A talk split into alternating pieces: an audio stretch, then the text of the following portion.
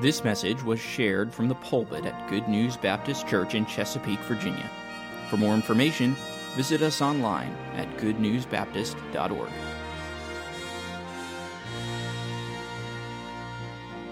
You can turn in your Bibles to Luke chapter 2, please, or maybe you're, you're still there. Luke chapter 2. On this day after Christmas, we're going to examine a portion of the text that we read from, from just a few minutes ago. Luke 2, verses 8 through 18. And this may be more of a Bible study than an actual sermon, but uh, either way, we need God's help. So let's, let's pray together again briefly. Father, tonight, as always, we need your help. So please guide us, illumine our hearts and minds. Help me to think and speak clearly, and may the remainder of this service be pleasing to you. In Jesus' name we pray. Amen. A couple weeks ago, Rachel Lowther sang the song Sweet Little Jesus Boy. Do you remember that? The words of that song remind us of the fact that when Jesus was born, many did not know who he was. In other words, they failed to recognize Jesus, the Messiah. We didn't know you came to save us, the song goes, to take our sins away. Our eyes were blind we did not see. We didn't know who you were. And that's all true. God's chosen people, the Jews, had been waiting for their Messiah for centuries. But sadly, most of them failed to realize that he had come in the person of Jesus of Nazareth. And by the way, it wasn't an innocent mistake on their part. Instead, it was willful rejection, willful blindness. And it's still that way today. Sadly, many around the world still stumble over the question who is Jesus? Who is Jesus? Jews today still fail to recognize Jesus as God and Messiah. Muslims believe that Jesus was an important prophet, but they also deny that he is God and Savior. Certain followers of Eastern religions believe that Jesus was a wise teacher. Some will even accept that he is a God that is, one of many gods, but they do not view him as the unique Son of God and Savior. Jehovah's Witnesses believe that there's one God, Jehovah, the God of the Old Testament. That sounds okay. However, they believe that Jesus was a created being, not on par with Jehovah God. And of course, we could cite other examples of rejection and unbelief. But what does the Bible say about who Jesus is? Well, to answer that question, we could start in a hundred different places uh, in our Bibles, right? But since this is Christmas, or the day after Christmas, we're going to start first with a Christmas passage to answer the question who was the baby born in Bethlehem? Who was he? Better yet, who is he? Who is Jesus? We already read our scripture text, but let me reread verses 10 and 11 of Luke chapter 2. Verses 10 and 11. And the angel said unto them, unto the shepherds, Fear not, for behold, I bring you good tidings of great joy, which shall be to all people. For unto you is born this day in the city of David a Savior, which is Christ the Lord. So, who is Jesus? Who is the baby that was born in Bethlehem that day? Well, Luke 2:11 identifies Jesus as Savior, Christ, and Lord. And this evening, as I mentioned, we're going to do a bit of Bible study, and we'll uh, be jumping around a little bit, so forgive me ahead of time for that. And I hope that uh, Miss Bonnie in the back can keep up with me with the slides. I've already told her she's free to wave and jump up and even call my name if she kind of loses her place and needs us to kind of reset because I can't do two things at the same time. I'm not going to be able to. So, Bonnie, you're going to have to stay with me. Anyway, we're going to be doing a bit of Bible study here and examining each of these three descriptors or titles of Jesus. And then in the end, we'll conclude by asking how this revelation should impact us. The first descriptor that we'll look at is Savior. Luke 2:11 says that Jesus will be a savior. The Greek word underlying our English word savior means rescuer, deliverer. Jesus came to be our rescuer, our deliverer, our savior. This was announced very specifically in another Christmas passage. Uh, you don't have to turn there, but in Matthew 1 21, very familiar text, the angel of the Lord instructs Joseph, saying that Mary, his espoused wife, shall bring forth a son, and thou shalt call his name Jesus, for he shall save his people from their sins he shall save his people from their sins. As Pastor Coles mentioned this morning, the name Jesus means the Lord saves, or Jehovah saves, Yahweh saves. Aren't you glad tonight that Jesus came to save us from our sins? When you consider the mess that sin makes in the world. And all you have to do is turn on the television and watch for five seconds. When you consider the mess that sin has made in the lives of people that you know, maybe uh, certain family members, friends, neighbors, the heartache, the emptiness, the shame, the ugliness, it should make us praise God for our Savior Jesus, who came, Galatians 1 says, to deliver us from this present evil world. That Jesus would bring salvation from sin is also evident in our text, Luke 2. Look at verse 10 again. Luke 2:10 where the angel announces good tidings good tidings of great joy which shall be to all people that phrase, good tidings, the underlying Greek word is actually the basis for our word evangel or evangelist. It's, of course, a reference to the gospel, the good news of salvation that would be available through the baby who would be born in that manger in Bethlehem. Simeon was anticipating this good news, this gospel. Do you remember Simeon? Please skip down to uh, verse 25 and following. Uh, you recall that Simeon was looking for the Savior. And again, as we mentioned a moment ago, sadly, many today in our world fail to see that Jesus is Savior because they're not looking. They don't care to look, they don't want to look. But Simeon was looking for the Savior. Let's notice uh, Luke 2 28 through 30.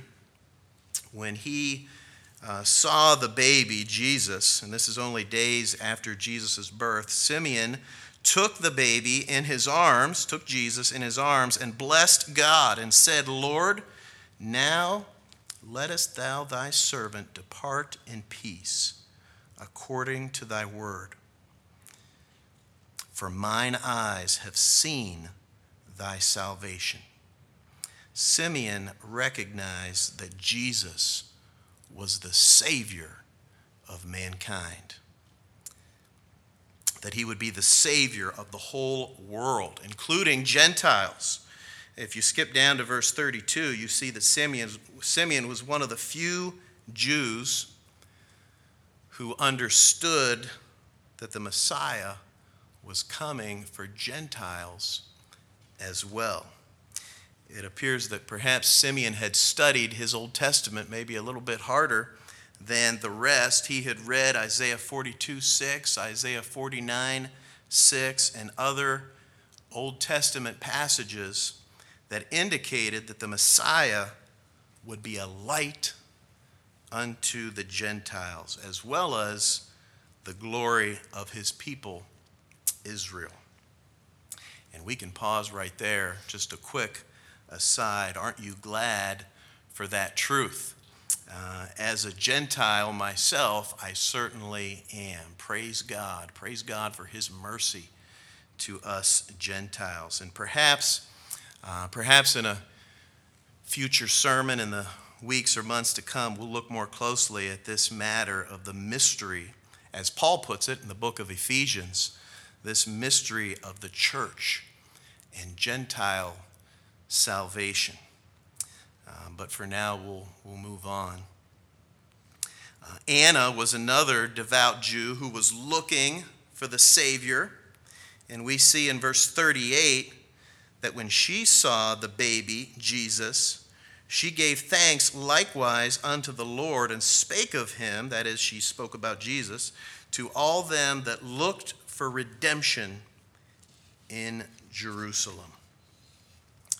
And so Anna and Simeon and others, they were looking for redemption. They were looking for the Savior. They were eager to embrace Him. Are you? Have you embraced the Savior like Simeon did? Young person, teenager, adult. Most most of you in attendance tonight probably have. And so you can give thanks to God like Simeon and Anna did. But perhaps there are a few here tonight who still need to embrace Jesus as Savior. Perhaps you've been resisting Him. Well, you can receive Him tonight. You can receive Him tonight. The Bible says, remember, that Jesus is the way, the truth, and the life. No man cometh unto the Father except through him. Neither is there salvation in any other, for there is no other name under heaven given among men whereby we must be saved. Jesus is the Savior, He's the only Savior. Let's consider the next descriptor or title of Jesus from Luke 2:11. And we're going to uh, take them out of order at this point. And so we're going to look next at the term Lord. Lord. In Luke 2:11, the angel says that the baby of Bethlehem, Jesus, will be Lord. The Greek term here for Lord is kurios. What does that word mean? What does it imply? Well, a, uh, a critic, a skeptic, a Jehovah's Witness might argue that the fact that the word kurios or Lord is ascribed here to Jesus doesn't necessarily mean that he is God since that word, kurios, is sometimes, sometimes used in Greek literature of human lords, human masters, human rulers. But significantly, this word, the Greek word kurios, is used some 6,156 times in the Septuagint in place of Yahweh or Jehovah, the I am, the personal name of God by which he identified himself to Moses in Exodus 3:14. By the way, the Septuagint is the Greek translation of the Old Testament, a translation that was made by the Jews in the 3rd century BC. Now, the Septuagint is not it's not inspired scripture, but the Holy Spirit of God, obviously knowing that the Greek word kurios had been used to translate the Hebrew term Yahweh in the Septuagint chooses this same term to refer to Jesus Christ in the New Testament. In other words, the Holy Spirit, while inspiring the New Testament, uses a Greek term to identify Jesus that was connected to the Hebrew word for Yahweh in the Old Testament.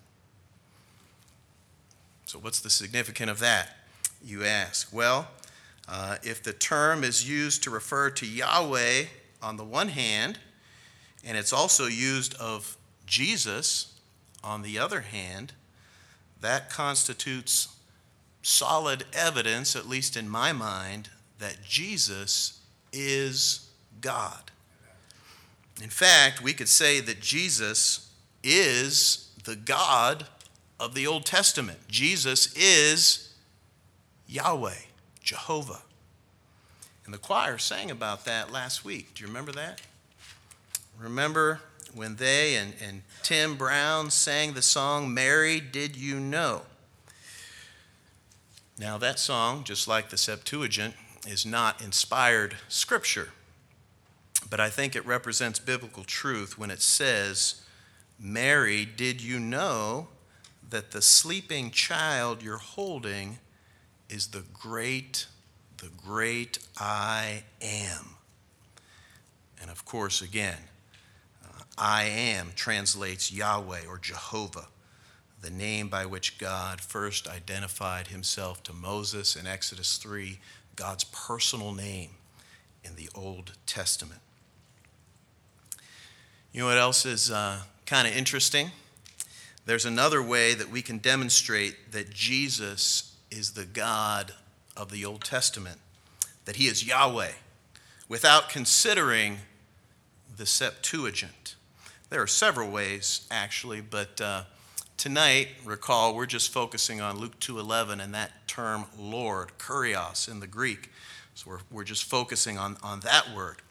Um, but there are inst- instances in the Bible in which New Testament authors, when quoting Old Testament passages that refer to Yahweh substitute the Greek kurios when kurios is clearly referring to Jesus in the context. And I know that may be a little bit confusing, so let's look at an example. Turn with me, if you would please, to Joel chapter 2, verse 32. Joel chapter 2 verse 32. And keep a finger there. And for those of you who are already there, you can turn to Romans 10:13 as well. Can keep a finger there. We're going to compare these two verses. So find both of them if you could please. And uh, hold on to both of them so you can take a look at both.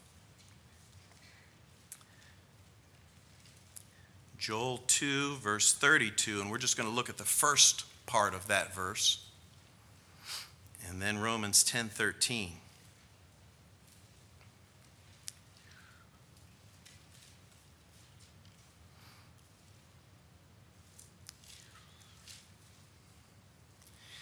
In Joel 2, verse 32, the first part of that verse, the Bible says, and it shall come to pass that whosoever shall call on the name of the Lord shall be delivered. You see the word Lord there in all capital letters. The underlying Hebrew word is what? You want to guess? Do you know it? Yahweh, Jehovah, the I am. Very good. Israel's God, the God of the Old Testament, the personal name of God. Now again, hold your place there and compare Joel 2:32 with Romans 10 and verse 13. In Romans 10:13, Paul is quoting Joel 2:32, uh, but Paul is writing in Greek instead of in Hebrew. And so he uses the term Lord or Kurios instead of Yahweh when he writes, For whosoever shall call upon the name of the Lord shall be saved. But who is the Lord in the context of Romans 10:13? If you look, who's he been writing about in the previous verses? I know we didn't read these, but uh, you're familiar with this passage. Look at verse 4, Romans 10 4. Look at 10 9. Clearly, Paul has been writing about Jesus. In fact, the whole passage is about Jesus. And so it's very significant that Paul substitutes Jesus through the use of the Greek term kurios when quoting an Old Testament passage that refers to Yahweh. Israel's God in the Old Testament. So we conclude that such substitutions, if you will, serve as inspired evidence that Jesus is Yahweh. In other words, Jesus is the God of the Old Testament. He is God. Jesus is Lord. By the way, what we're, what we're saying here, what we've been pointing out these last several minutes does not destroy Trinitarian doctrine. The Bible teaches that God is one God in three persons. And the three persons of the Godhead are distinct, and yet they are one. And that uh, concept is too hard for us to wrap our brains around, but we believe it because the Bible says it we accept it by faith. But for our purposes tonight, it's important that we grasp that Jesus Christ, contrary to what many religions teach, contrary to what many people in this world believe, Jesus Christ is Lord. He is God. He is the great I am. And one day, the Bible tells us, every knee will bow and every tongue will confess that Jesus is Lord. Of course, this understanding is essential to salvation, right? As Romans 10 9 says, that we must confess Jesus as Lord in order to be saved. And so, have you done that tonight? Have you done that, young person, teenager, adult? Salvation is not fire insurance, it's not uh, hedging your bets about heaven or hell. It's not about repeating a prayer so that you can go to heaven and avoid hell. Instead, it's about bowing your heart before the Lord Jesus, the creator, the sustainer, the controller of the universe, the Almighty God, the Lord of Lords. Let's consider the final, the third and final descriptor of Jesus in Luke 2:11. We've already seen that the baby born in Bethlehem is Savior and Lord. Luke 2:11 also identifies Jesus as the Christ, the Christ. This is not Jesus' last name, by the way, you know that. Instead, it's a title. The original Hebrew word is Mashiach or Messiah. It means the anointed one, the one anointed by God.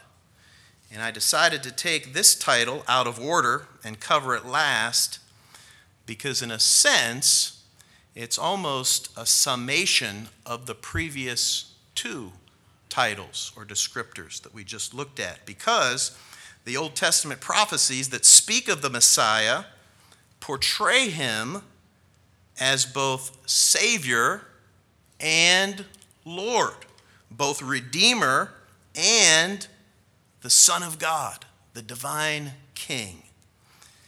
And of course, tonight we don't have time to review all of those uh, Old Testament passages. There are far too many of them, way too many of them. But we will look at two of them uh, very briefly. First, let's, uh, let's quickly consider one of those passages that speaks of the Messiah as Savior okay, speaks of the Messiah as Savior. In Isaiah 53, Isaiah 53, a well known text. Isaiah 53, verses 5 and 6. The Bible says this of the Messiah He was wounded for our transgressions, He was bruised for our iniquities. The chastisement of our peace was upon him, and with his stripes we are healed. All we like sheep have gone astray. We have turned every one to his own way, and the Lord hath laid on him the iniquity of us all. And so it's clear from Isaiah chapter 53 that the Messiah would bring salvation to his people, that he would be their Savior.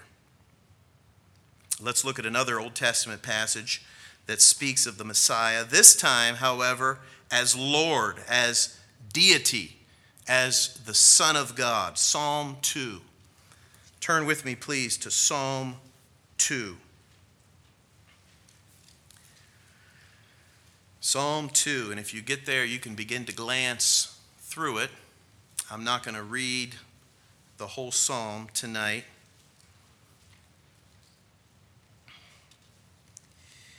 But when you get there, start to glance through it.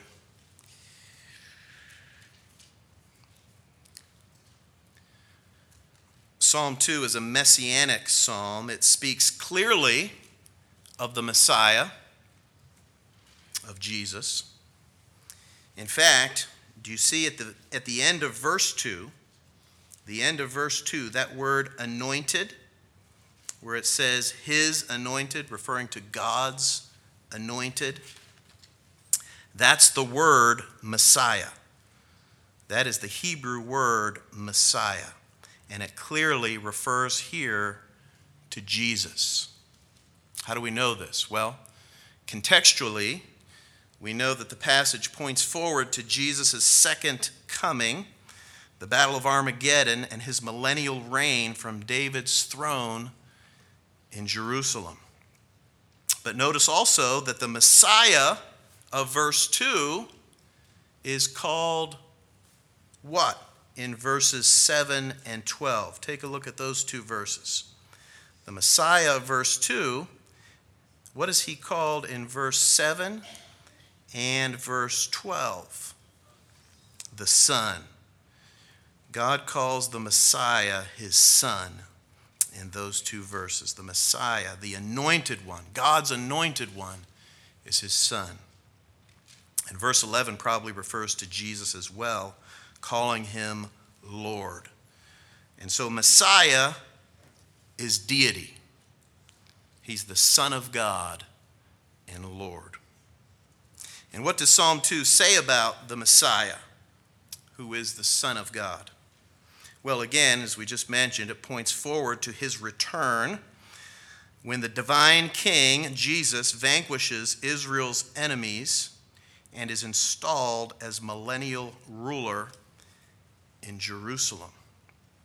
You know, the Messiah has already come the first time as Savior but he's coming again a second time as Lord. And of course, he was Lord the first time he came, and he'll still be Savior the second time he comes, but you understand what I'm trying to emphasize, and I think this is the biblical emphasis. Um, take a look at Revelation 19, which talks about the return of the King, the Lord of Lords. And so, if you're uh, disillusioned, as I can be, when you turn on the news, if you get uh, in a bad mood, uh, when you check the headlines on your phone, with the sorry state of our world today, the lack of truth, the lack of law and order. Wait till King Jesus, the Messiah, sits on the throne. The Bible says that in those days the law will go forth from Zion, from Jerusalem. And Psalm 2, where you are, Psalm 2 says, look at verse 9. Psalm 2 9 says that King Jesus will break the rebels with a rod of iron. He will dash them in pieces like a potter's vessel. Wow. So, what's the, uh, what's the application for us living today in 2021? Well, don't be a rebel. Don't rebel against the Messiah. Don't turn away from him. Look at verse 10. These, uh, we're going to read verses 10, 11, and 12. These verses are written primarily to world leaders who will consider opposing the Messiah at his second coming. But these verses also had an application for those in King David's day who thought to oppose his rule. And there's a contemporary application here for anyone who is still on the fence concerning the Messiah. Anyone today who is on the fence concerning Jesus. And so, Psalm 2, verse 10, perhaps we could read it this way. Perhaps we could read it this way as we consider a contemporary application be wise now, therefore, O ye who hear this psalm in December of 2021. Be instructed, ye who are listening tonight or who read these words. Then verses 11 and 12 serve the Lord with fear and rejoice with trembling. Kiss the Son, lest he be angry and ye perish from the way, when his wrath is kindled but a little. In other words, you better bow now before the Messiah because he is Lord. But look at the reassurance in the final part of verse 12. Blessed or happy are all they that put their trust in him. Praise God, the Messiah is Lord, but he can be our Savior as well. Let's conclude. How should we respond to these truths? We've already made some applications along the way, but let's, let's try to sum things up.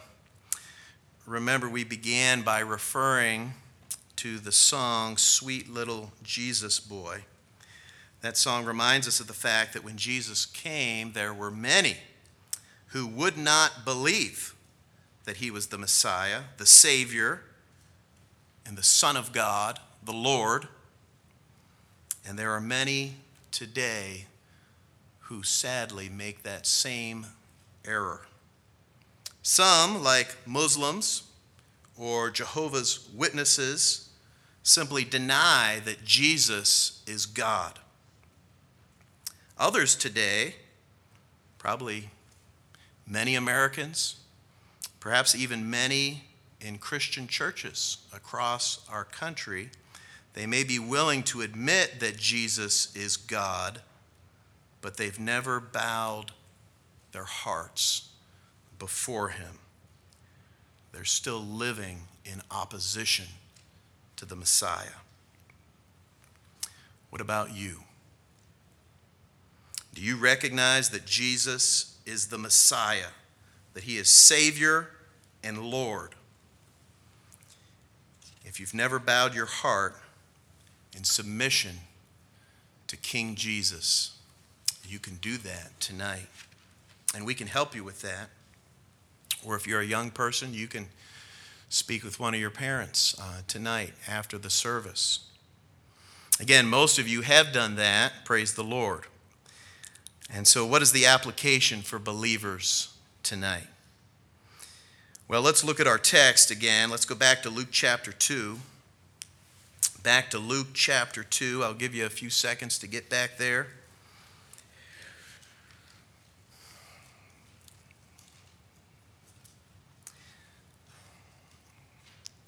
What are applications for believers? Those of you who know the Messiah as your Savior and Lord.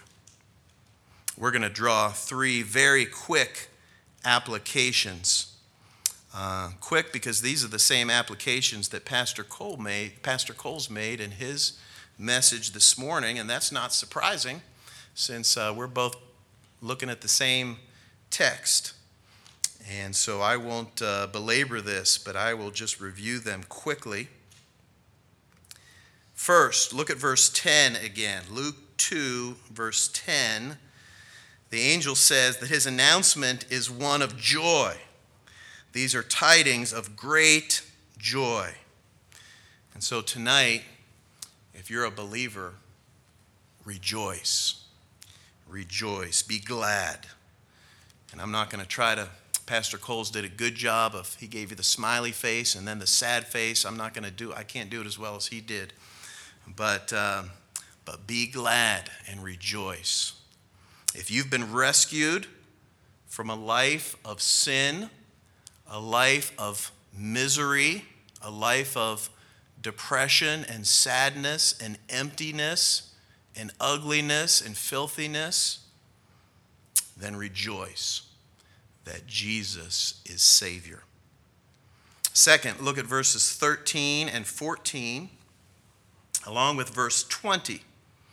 Just glance at those verses again verses 13 and 14, and then 20. What's the common theme in those verses? What's the common theme in those verses? Praise to God, right? And so, if you're a believer, this Christmas, give praise to God. Of course, you can give praise to Jesus, for He is God. He is the Lord. He is the great I am, worthy of all our praise and worship. And then, third, look at verse 17. What did the shepherds do after they went to see the baby? What did the shepherds do? Verse 17 says, They made known abroad the saying which was told them concerning this child. And we need to do the same thing. We need to tell others. As the choir sang just uh, several minutes ago, we must go tell it on the mountain that Jesus is the Messiah, the Christ, and that as Messiah, he is Savior, and Lord. Let's pray together.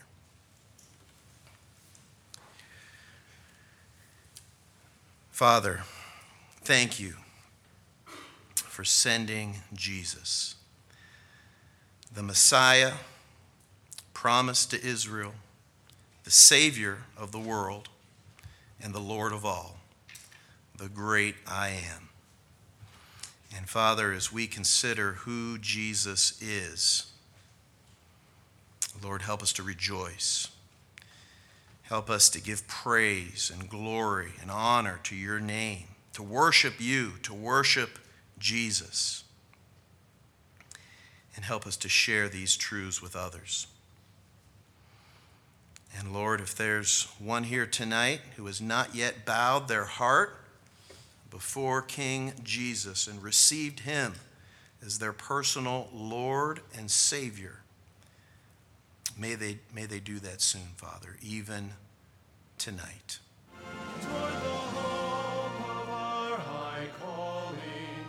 toward the Thank you for listening. If you have questions about your relationship with God, or you would like to know more about the ministry of Good News Baptist Church, please visit us online at goodnewsbaptist.org or call us at 757 488 3241. We encourage you to share this message with others. We trust your heart was challenged as you listened, and God's Word has had an impact on your life, as together we strive to show forth the path of life.